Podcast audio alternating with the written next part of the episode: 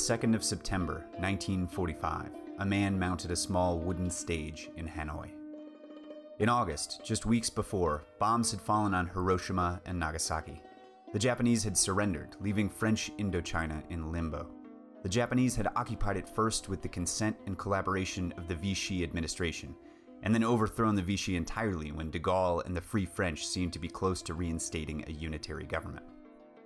When the Japanese signaled to the Allied powers that it was seeking an armistice, it suddenly became unclear who or what was in charge of the Vietnamese provinces of French Indochina.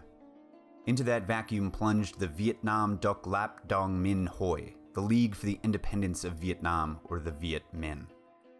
The Viet Minh was a front for the Vietnamese Communist Party, but it was also a broad, genuine coalition of nationalists, capitalists, socialists, and Vietnamese who didn't care what government followed the French as long as it did follow the French. The Viet Minh's armed forces, led by the former history professor Vo Nguyen Giap, had already been making gains against the Japanese, with the help of American Special Forces units, before their surrender to the Allies. Those forces, assisted by already extant political cadres, swept into cities in the north, south, and center, raising the people against both former occupying powers and taking Hanoi and the rest of the country by August 25th, just 10 days after the Japanese capitulation. The people of Hanoi had gathered on the 2nd of September in front of the Colonial Palace of Government to hear the first public pronouncement from the new president. The square was packed. Days of protests by the civil service and student unions that had helped to ensure that the new government was Vietnamese rather than French had created a citywide euphoria. As Giap himself later wrote, quote, Red flags grew in number and splendor, fluttering in the wind and splashing the houses and streets like a festival for the oppressed, unquote. The crowd knew the man on the stage as Nguyen Ai Quoc, Nguyen the Patriot in Vietnamese. They'd been hearing his name for decades in news reports, as a byline in papers and journals, as the representative of the colonized Indochinese at the meetings of socialist congresses. First from Paris in 1919, advocating for the rights of the Versailles negotiations, then from Moscow at the Fifth Congress of the Communist International, telling the world that, quote, the revolt of the colonial peasants is imminent, unquote. He appeared in South China and then in Thailand. He'd been captured and killed by the French Secret Service and then the British before reappearing in Hong Kong. That past August, in Giap's words, quote, was the first time he had been to Hanoi. It had taken him 35 years to reach the capital from the small thatched house in Kim Lien village where he was born, 300 kilometers to the south. On that day, his new name, the one that he would use until his death, was still unfamiliar to his own people. The president, continued Giap later, now appeared for the first time before his people, a thin old man with a broad forehead, bright eyes, and a sparse beard, wearing an old hat, a high collared khaki jacket, and white rubber sandals. Unquote. He addressed them under a new name, no longer Nguyen the Patriot who had fought for decades to reach this moment. Now he was he who enlightens, Ho Chi Minh and before a crowd of thousands, including Major Archimedes Patti of the American Office of Strategic Services, he declared Vietnamese independence. He said, quote, All men are created equal. They are endowed by their Creator with certain inalienable rights. Among them are life, liberty, and the pursuit of happiness. This immortal statement was made in the Declaration of Independence of the United States of America in 1776. In a broader sense, this means all the peoples on the earth are equal from birth, and all the peoples have a right to live, to be happy and free. The Declaration of the French Revolution, made in 1791 on the rights of man and the citizen, also states all men are born free and with equal rights, and must always remain free and have equal rights. Those are undeniable truths. Nevertheless, for more than 80 years, the French imperialists, abusing the standard of liberty, equality, and fraternity, have violated our fatherland and oppressed our fellow citizens, They've acted contrary to the ideals of humanity and justice. Ho went on to enumerate all of the injustices of the French administration before finishing with these words For these reasons, we, members of the Provisional Government of the Democratic Republic of Vietnam, solemnly declare to the world that Vietnam has the right to be a free and independent country, and in fact, it is so already. The entire Vietnamese people are determined to mobilize all of their physical and mental strength to sacrifice their lives and property in order to safeguard their independence and liberty. Unquote. For that day, Vietnam was indeed independent. But other forces were already at work. First the French and then the Americans, which would ensure that real independence for the country would have to wait, for 10,832 more days.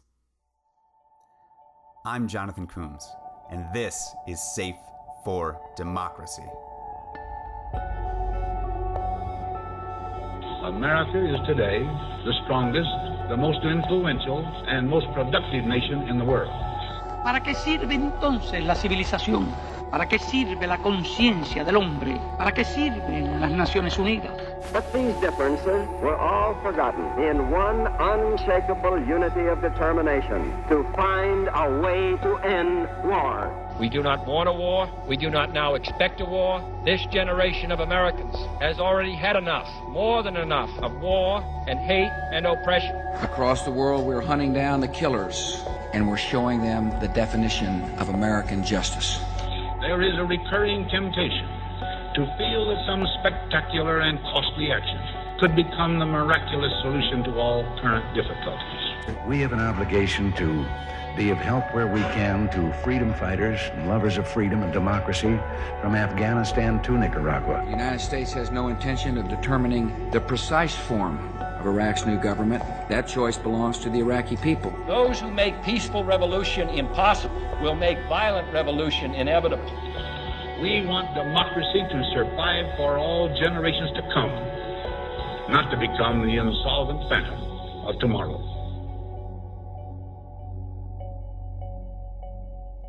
Well, here it is, folks. The very beginning of what I think will be, must be, the very last thing that we do together. Like I said in the preview show, it's not really what I'd envisioned as the third series on SFD.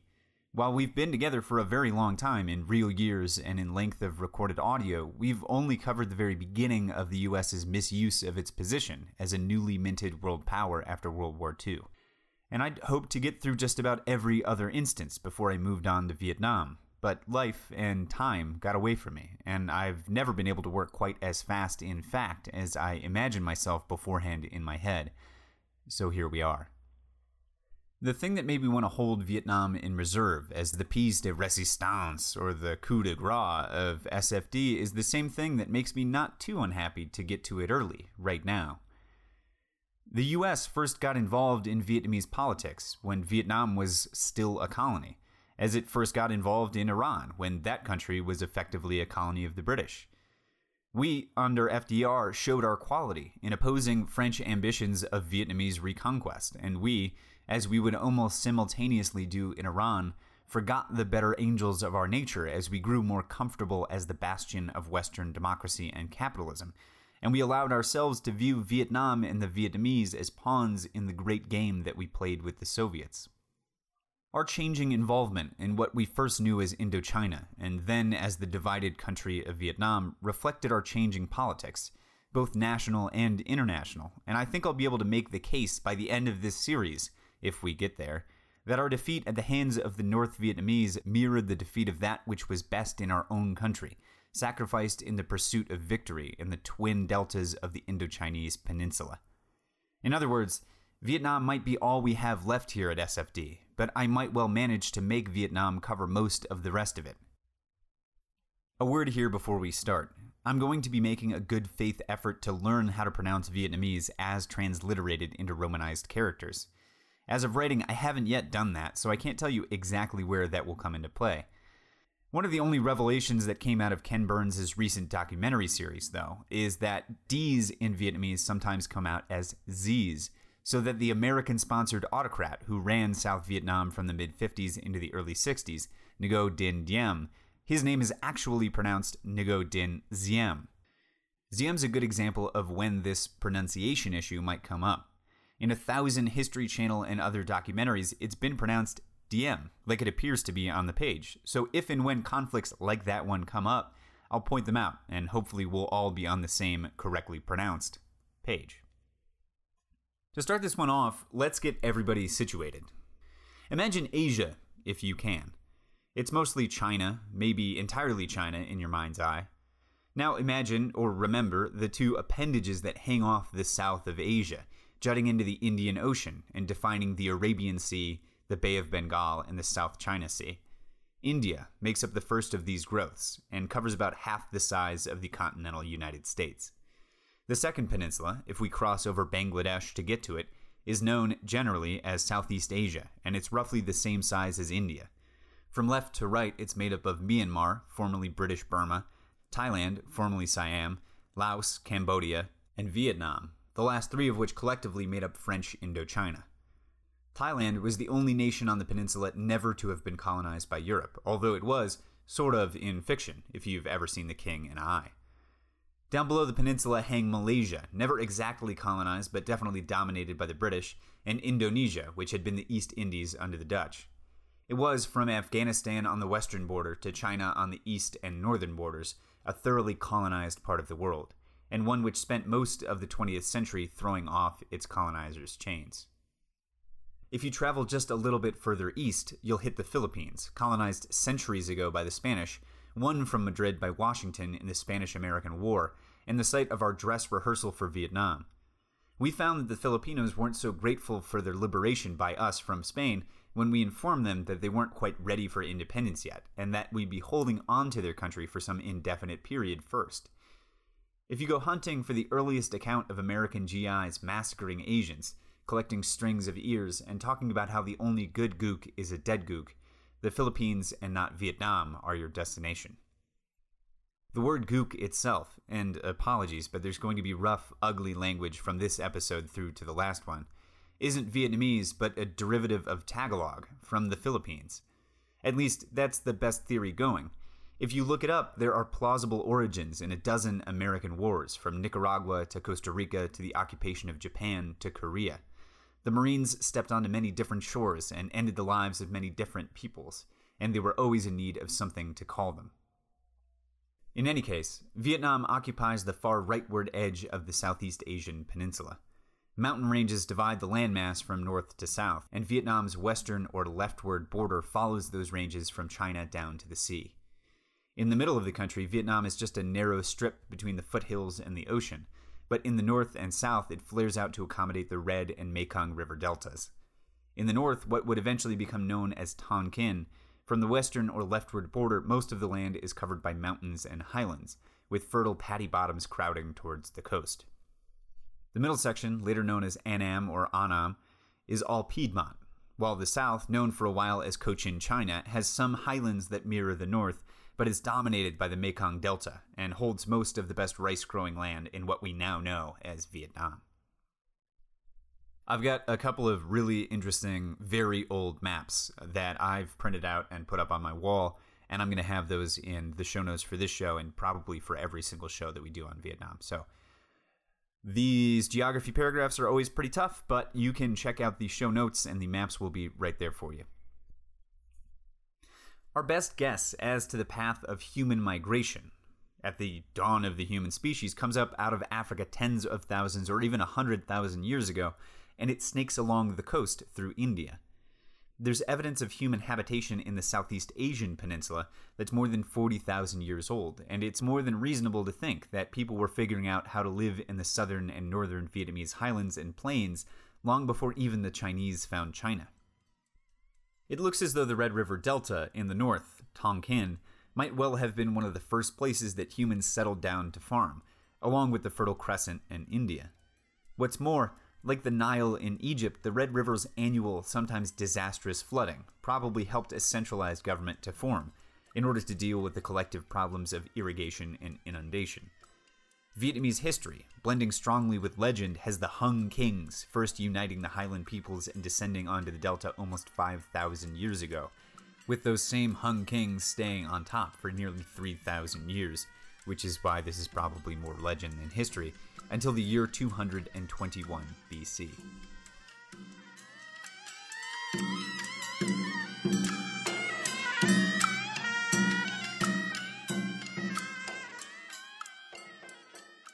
At some point in the year 221 BC, and I'm sure somebody's got a more exact date than at some point, but Sam's folks, my girlfriend's folks, had a litter of pigs that they're selling as pets, and we got one to house train these two weeks, so I'm running on like an hour of sleep and an entire day dealing with one demanding infant named Case.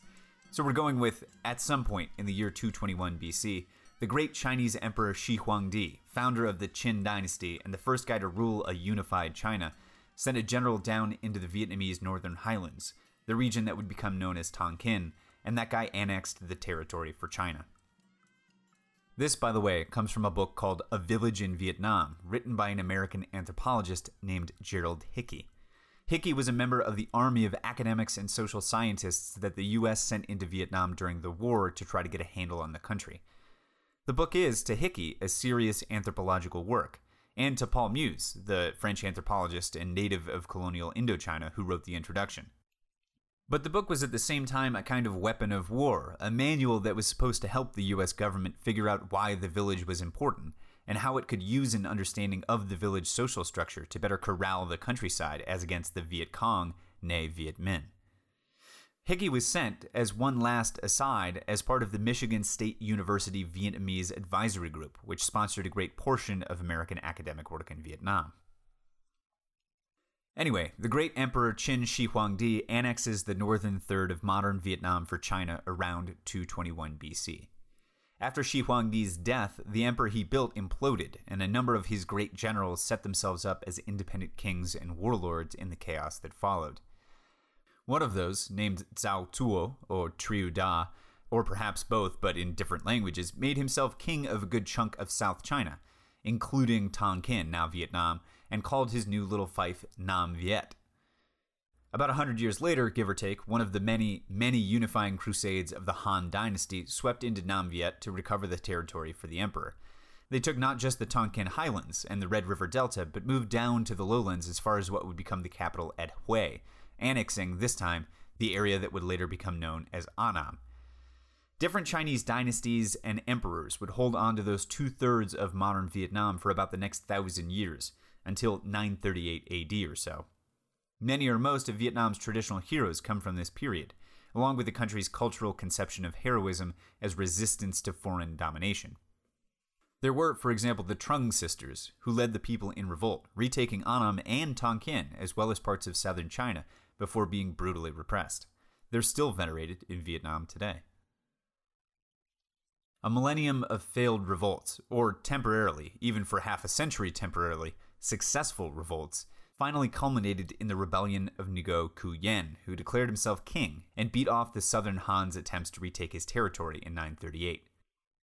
From here on until the coming of the French to Vietnam, the Vietnamese governed themselves under several different names and under almost constant attack from the Chinese, who would try to reassimilate the country once an emperor or so. At this point, the Mekong Delta, which makes up the lower third of modern Vietnam, was occupied almost entirely by the Kingdom of Champa, made up of an ethnic group you've never heard of and which has by now largely assimilated into the Vietnamese population. The other little bit of the Mekong lowlands was controlled by the Khmer Empire of Cambodia. There's some infighting and a lot of dynastic turnover in the 800 years between when the Vietnamese won their independence from China and the arrival of the French, virtually none of which you need to know, and we're not going to cover almost any of it. What is important is that because of a long series of civil wars ending towards the end of the 17th century, Vietnam found itself subdivided.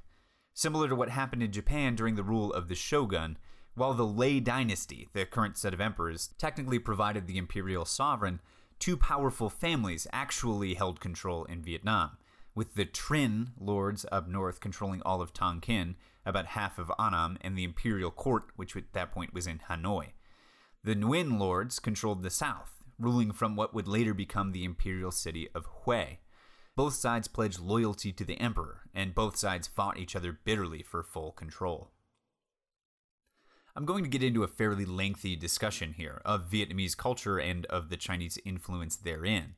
It wasn't my natural inclination to explore Confucianism and its influence on the Vietnamese peasant mindset, because it seemed like everything that the Vietnamese peasantry did or did not get up to during the French period and during the American War could be explained through a little imaginative role playing and a lot of common sense. But then I read Frances Fitzgerald's book, Fire in the Lake, which is convinced, along with Paul Mus, that French anthropologist, that the peasant mindset in the 1960s was much more reflective of the 4th century than the 20th, and I found their arguments pretty compelling. Likewise, the Americans got into a whole lot of trouble in Vietnam by thinking that they could figure the peasantry out with a lot of common sense. So I'm going to give you both barrels, drawing largely on Fitzgerald and where I can from Paul Mus. The Chinese managed to colonize every country lying near their borders for at least a little while, and they were in Vietnam for more than a moment. And like all great empires, the Chinese tried to ease the burden of domination by converting the natives of colonized territory. Not to convert them to any given religion, at least not necessarily, but to convert them into Chinese people. To the conquest, the Vietnamese, along with most of the other cultures in East Asia, owe their ideographic script, and at the outset, their ability to write at all. The Chinese replaced whatever system of monarchical rule there had been in Vietnam with Chinese Empire, administered by mandarins. After the Tonkinese Viets won their independence, they maintained that same system of government, placing the mandate of heaven onto their own emperor rather than one far away to the north. Now, inasmuch as the running of any real empire requires real realpolitik and a bureaucracy focused on the actual day to day of imperial maintenance, the philosophical idea underpinning the Chinese concept of the mandate of heaven was that the emperor, with his court, was in some way mirroring the celestial imperial court in the heavens above. After the 5th century BC, the Chinese had decided that the best way to go about doing that mirroring, so as to create the most harmony and thus the best government, was to follow the teachings of Confucius. That's simplified if you know Chinese history real well, but it's what arrived in Vietnam, so for our purposes, it's good enough. Moreover, unlike the aristocracies that made up the real guts of monarchy in Europe, Chinese imperial government wasn't feudal in the way that we'd understand it. The great mass of peasants toiled in subjection, sure, but not when the system was working right in the service of hereditary lords.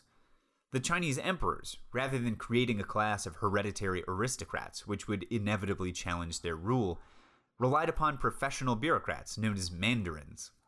You became a mandarin not by virtue of your birth, but by studying for the standardized civil service exams, which were themselves almost entirely based on Confucian texts, and passing them.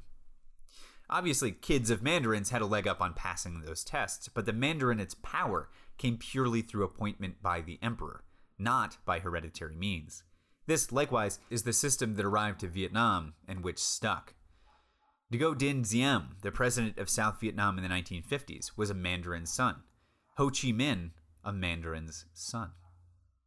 As Frances Fitzgerald says in her book, quote, like the celestial empire of China, the Vietnamese empire was in one aspect a ritual state, whose function was to preside over the sacred order of nature and society.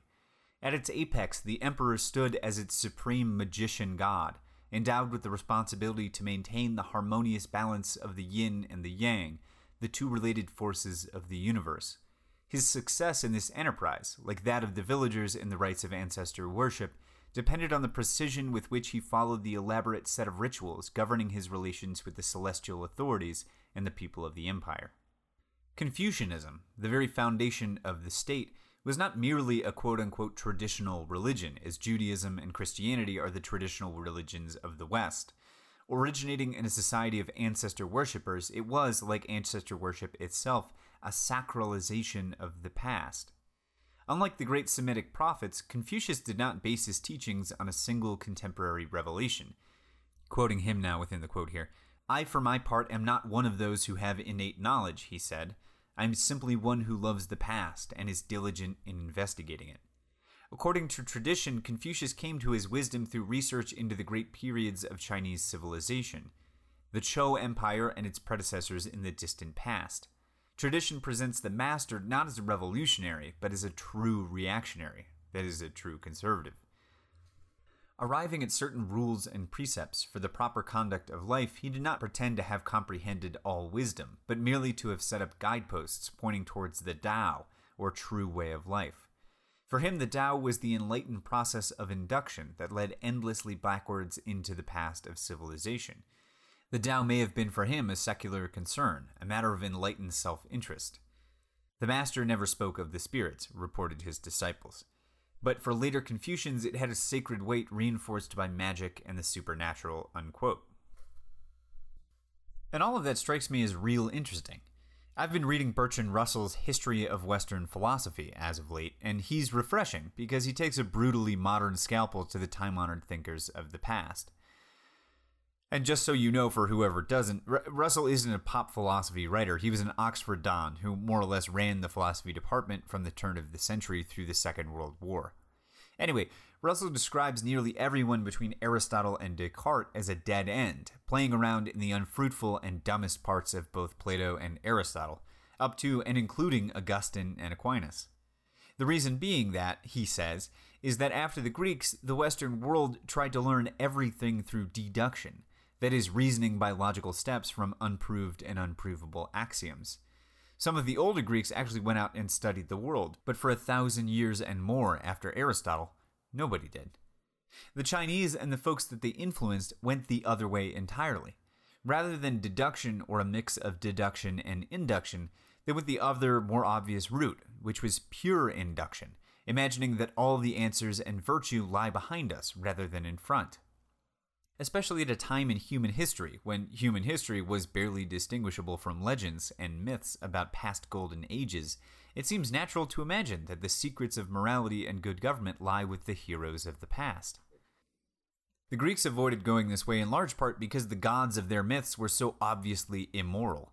The monotheism that influenced Christianity was much more Greek than it was Jewish, and it was the outgrowth of philosophers like Plato trying to figure out how God could still be good when all the accounts they had of gods, plural, were so uniformly bad. This evening, I came here to speak to you about Vietnam. I do not have to tell you that our people are profoundly concerned about that struggle. There are passionate convictions about the wisest course for our nation to follow. There are many sincere and patriotic Americans who harbor doubts about sustaining the commitment that three presidents and a half a million of our young men have made. Doubt and debate are enlarged because the problems of Vietnam are quite complex. They are a mixture of political turmoil, of poverty, of religious and factional strife, of ancient servitude, and modern longing for freedom. Again from Fitzgerald now, quote, traditional Vietnamese education accorded with its medium. That son did not learn quote unquote principles from his parents. He learned how to imitate his father in his every action.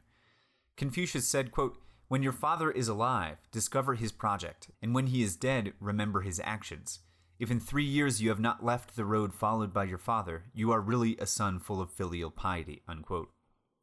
Each precept, independently arrived at by a process of induction, the Confucian researches into the past, had its own absolute importance for the proper conduct of life. Phrased, perhaps, as a moral absolute, the precepts still depended for authority on the success it was thought to have conferred in the past. Confucian logic was, in a sense, pure pragmatism, applied over a vast distance in time. In reading the Confucian concepts, the child arrived not at a theory of behavior, but at a series of clues to the one true way of life, or Tao. Unquote. The sum total of all this Confucianism, according to Fitzgerald, is a particular outlook, from the lowest peasant through to the emperor himself, one which would stay to some degree intact, through at least to the end of the American War. And that outlook was one of unanimity. Confucianism describes a Tao, a right path that leads to societal harmony, a harmony that necessarily connects emperor with peasant. In Chinese, for example, there's no word for brother, only little brother or older brother, because those relationships were for so long wrapped up in Confucian teaching that they ceased to be equivalent the way that they are in English. Little brother and older brother are two distinct relationships.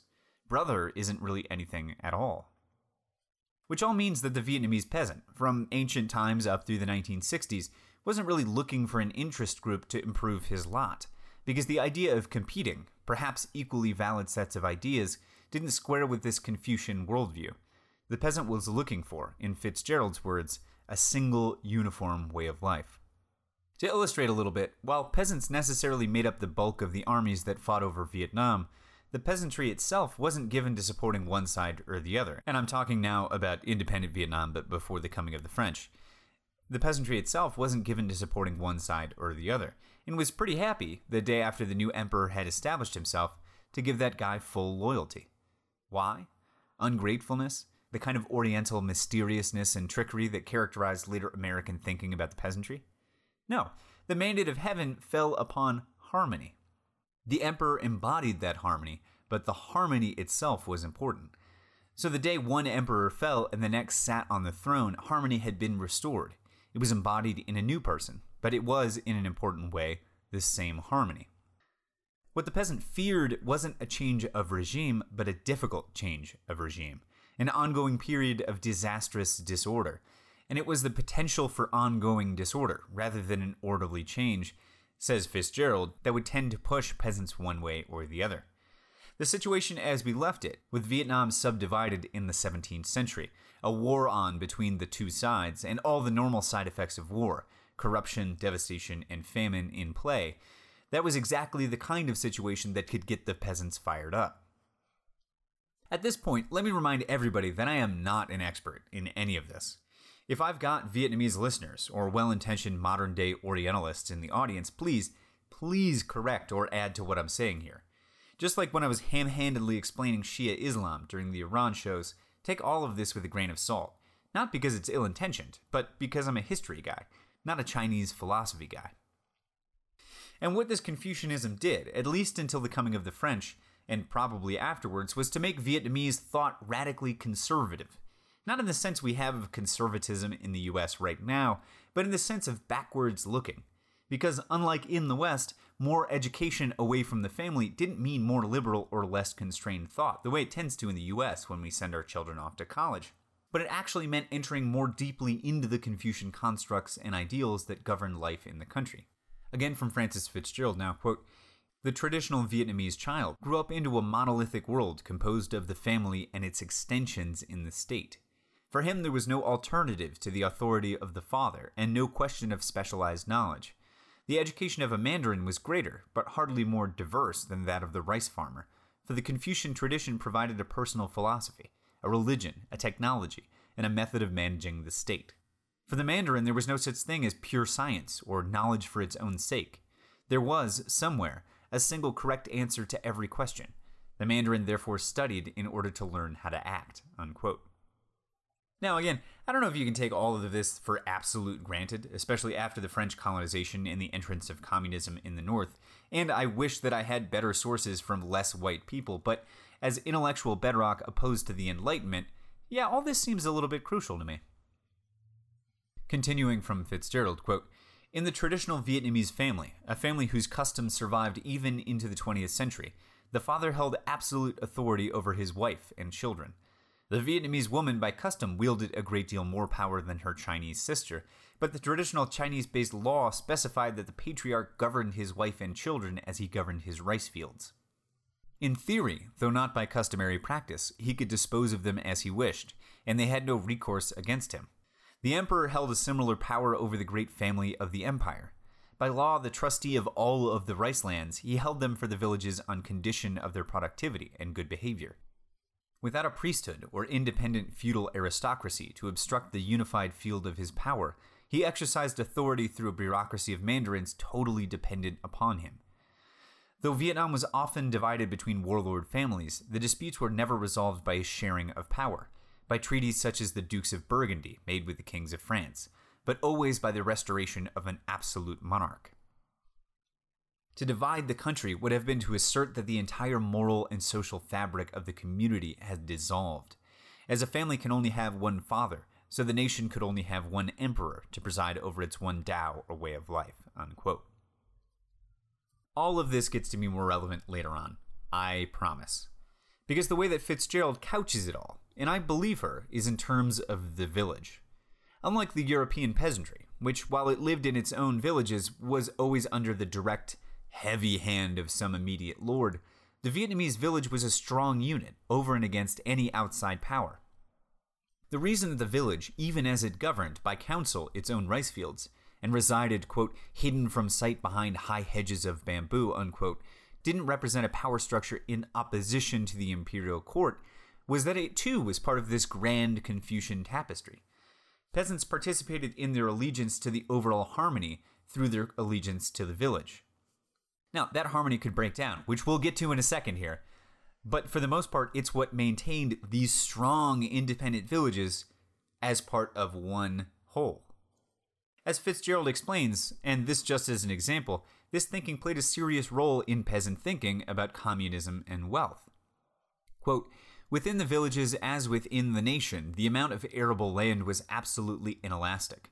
The population of the village remained stable, and so to accumulate wealth meant to deprive the rest of the community of land, to fatten while one's neighbor starved. Vietnam is no longer a closed economic system, but the idea remains with the Vietnamese that great wealth is antisocial, not a sign of success, but a sign of selfishness. Unquote.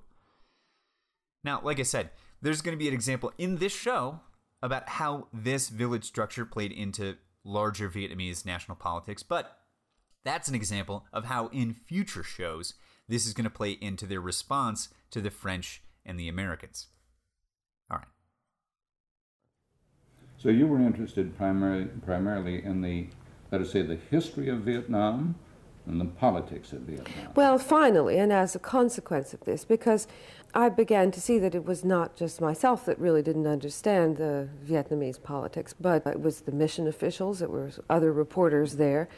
And I began to see again we were we were um, launched on this enormous war without knowing very much about the country we were in. Did you have the impression, perhaps, that the American military, the American intelligence, had not done its homework, had not read its history? Well, they certainly hadn't learned the lessons of the French War. On the other hand, it really wasn't because they were stupid or badly prepared or that kind of thing. It was that they didn't want to learn those lessons. If they had, they would have just had to withdraw. Okay. So, the last thing to cover before diving back into the current of actual history is a word on Vietnamese religion. It wouldn't be inherently obvious to anyone who hasn't specifically studied it, but the Indo-Chinese peninsula has been a kind of battleground, a cultural battleground, between China and India.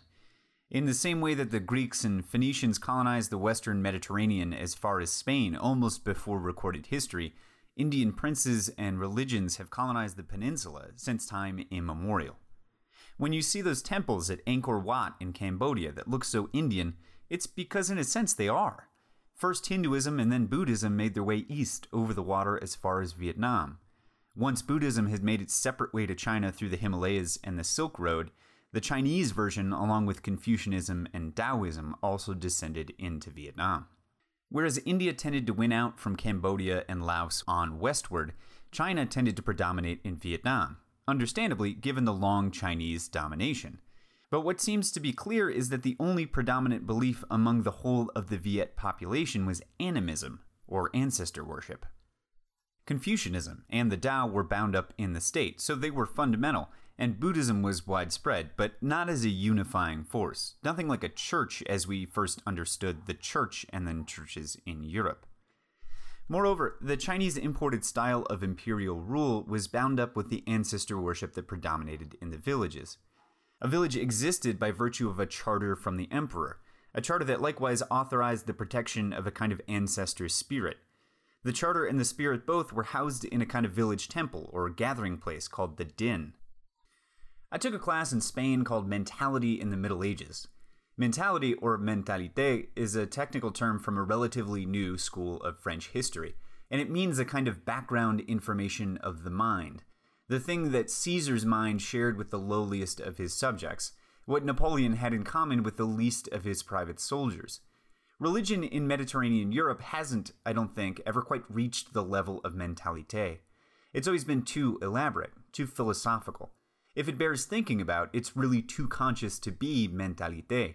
And even in what we consider Europe's most fervently religious period, between the fall of Rome and the beginning of the Renaissance, pretty much all intellectual activity was focused on theology, or further disputing and working out religion. In Vietnam, though, mentalité seems to be exactly what religion was, and Fitzgerald points out that that would make intuitive sense. Vietnamese peasant life was structured around an, ideally, unending harmony. Planting rice and harvesting rice, rainy season, then dry. First the father and then the son. First one emperor and then the next and because Confucianism was so well integrated into their mentalite, because it set them looking backwards rather than forwards to the actions of their forebears that they'd seek to repeat, It makes sense that ancestor worship would both be the norm and be so obvious that it could be a religion without any need for a central structure or church. One generation farmed the village paddies. When it tired, it was buried in those same paddies to nurture, physically and spiritually, the ones after. Quote, the people flowed over the land like water, maintaining and fructifying it for the generations to come, unquote. Again from Fitzgerald. All of which might seem like pretty serious esoterica in the context of this show, but the thing of it is that while in isolation, a religion of mentalite is so strong as to obviate anything rising up to change it. If a more active, organized force arrives from the outside, that force will find a religion of mentalite to be very fertile ground for missionaries. I think it's probably a good thing that this meeting comes at the end of a week of terror in South Vietnam. I know I was much shocked by it. I'm sure you were. It's hard to know what one can say about the events of the past week. My own reaction is one of horror at the terrible slaughter, of awe at the amazing heroism of those who are officially designated as our enemies, of guilt, of guilt that we still permit this horror to continue. Even now, even after this week, no one doubts that in some hideous sense of the word, the United States can still obtain a victory, can still win in Vietnam. But if the men in Washington are still at all rational, they must realize that this can only be a victory of the graveyard. Speaking of missionaries, the French made it to Vietnam in force only by the mid 1800s. Pretty late compared to the Spanish or British in the Americas, the British in India, and pretty late all around, colonially speaking. But long before French soldiers ever set foot on the soil of what we now call Vietnam, French Catholic priests had been evangelizing. One maybe strange element of the Catholic reaction to Martin Luther, what we call the Counter Reformation, was a massive missionary effort directed not at the Protestant countries in Europe, but towards the Far East, from India to Japan. New orders, especially the Jesuits, spearheaded that effort, making it huge and hugely successful, helped on by the Spanish and Portuguese in their proto colonial expeditions and outposts. After Marco Polo, pretty much all of the Europeans visiting Eastern courts were priests, and almost all of those priests were Jesuits.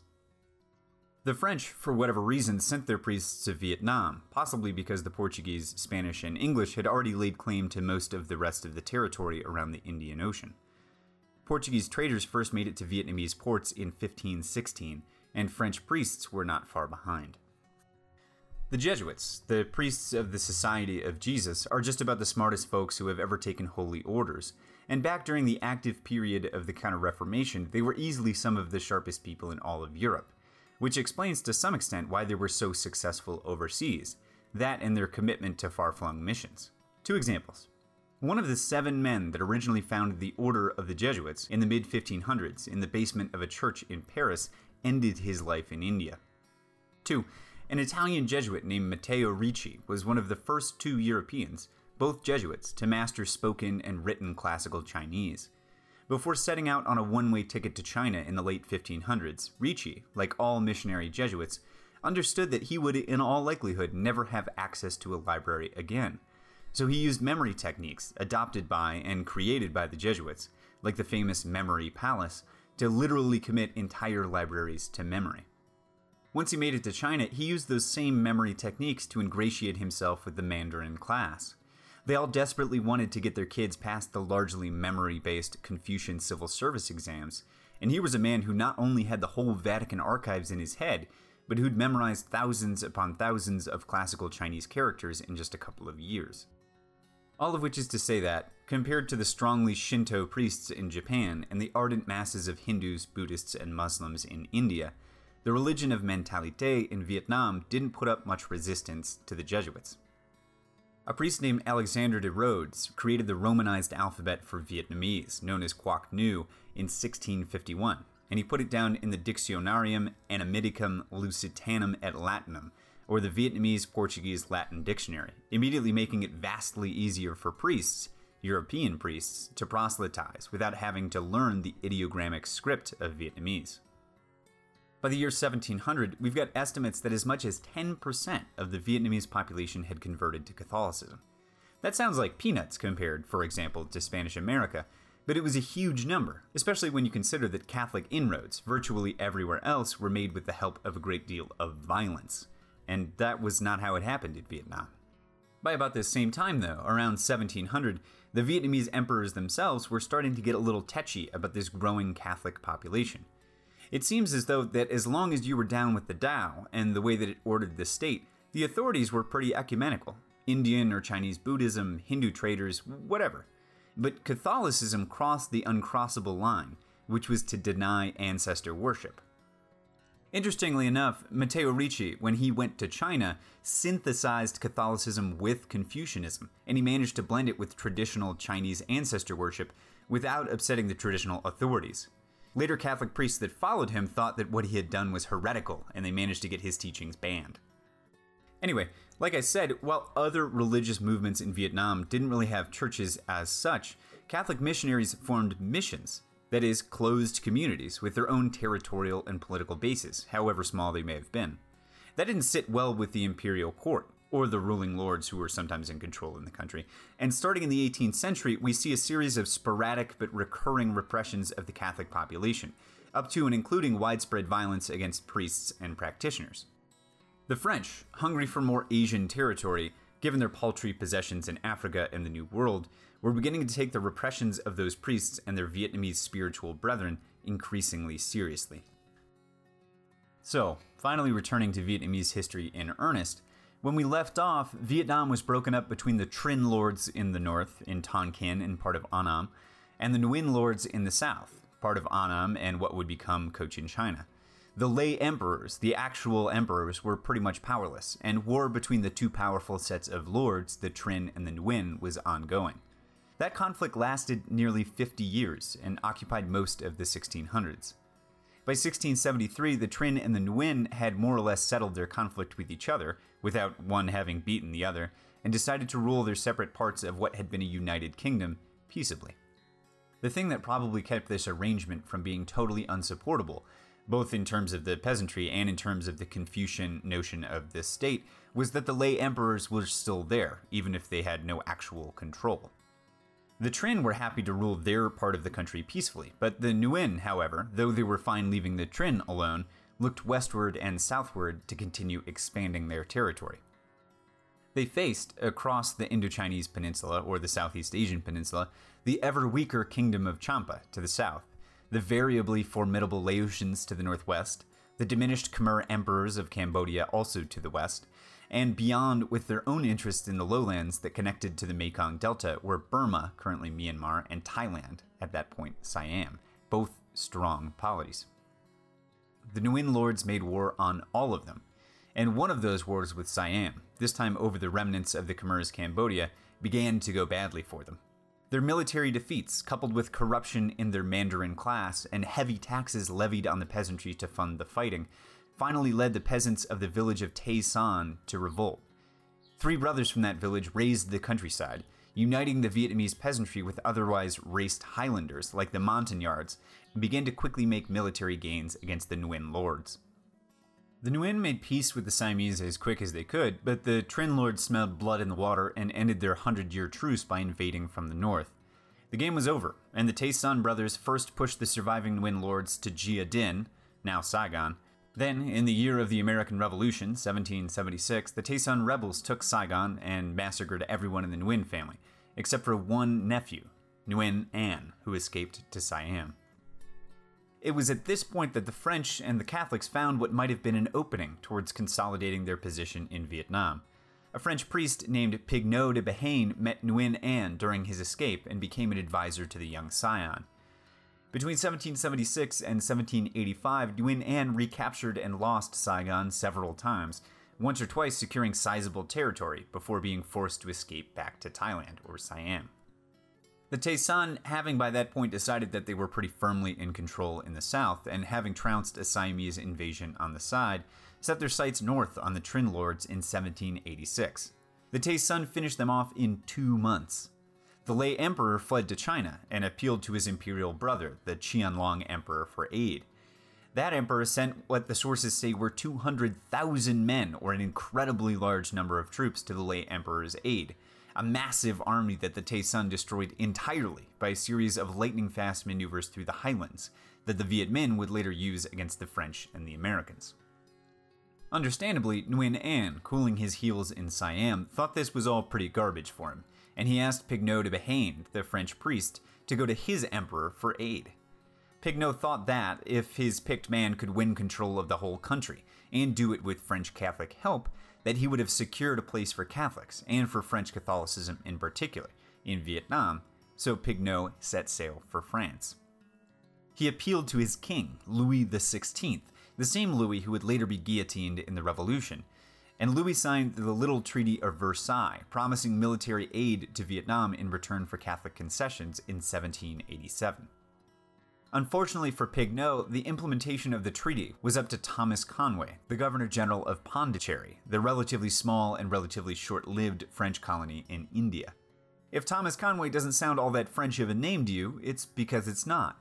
Conway was born in Ireland, emigrated to France, joined the Irish Brigade of the French Army, volunteered to serve in the Continental Army during the American Revolution, became a general of the American Revolution, returned to France, and eventually became Governor General of Pondicherry.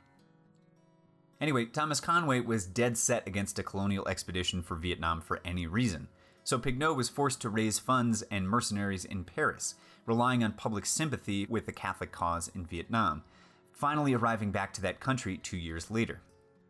Meanwhile, Nguyen Anh had used the Tay Son's move northward to capture Saigon yet again, and the priest and the prince met up in 1789, the year of the signing of the US Constitution. With French training, some French armament, and a few French ships, though not many French troops, Nguyen Anh consolidated his control of southern Vietnam, Cochin China, expanding it at the expense of the Khmers, Siam, and the Tay Son rebels. In the early 1790s, the best of the three Tay Son brothers died, and Nguyen Anh used the opening to move north. Over the next decade, he overthrew the Tay Son and finally united the country again, holding a larger Vietnam than ever before, one that stretched from the Chinese border down to the Ca Mau Peninsula in the south. Pigneau didn't live to see that final victory in 1802, having died of dysentery while helping to lead the defense of Quy Nhon in 1799.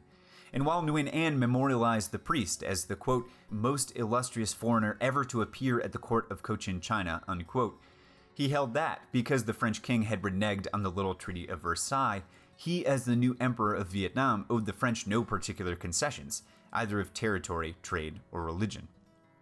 Nguyen Anh set himself up in Hue and founded the Nguyen dynasty, giving himself the name Gia Long, which combined parts of the old names of both Saigon and Hanoi, symbolizing the long awaited unity of Vietnam. Gia Long ruled one country, but not exactly one people. The Northerners were the basis of Vietnamese society, well integrated into the sort of Chinese, sort of Vietnamese system of villages in harmonious subordination to the emperor.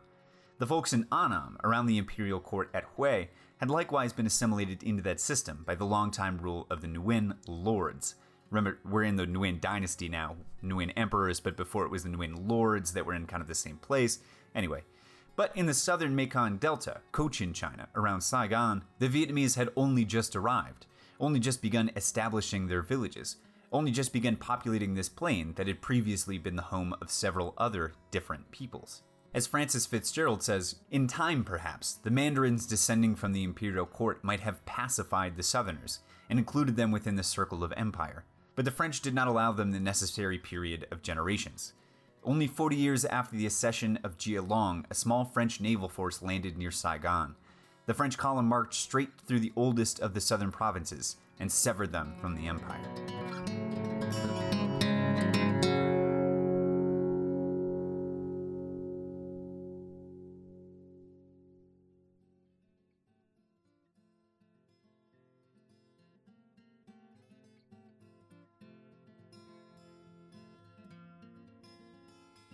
And there we are, folks, the first full episode of our last full series, Vietnam.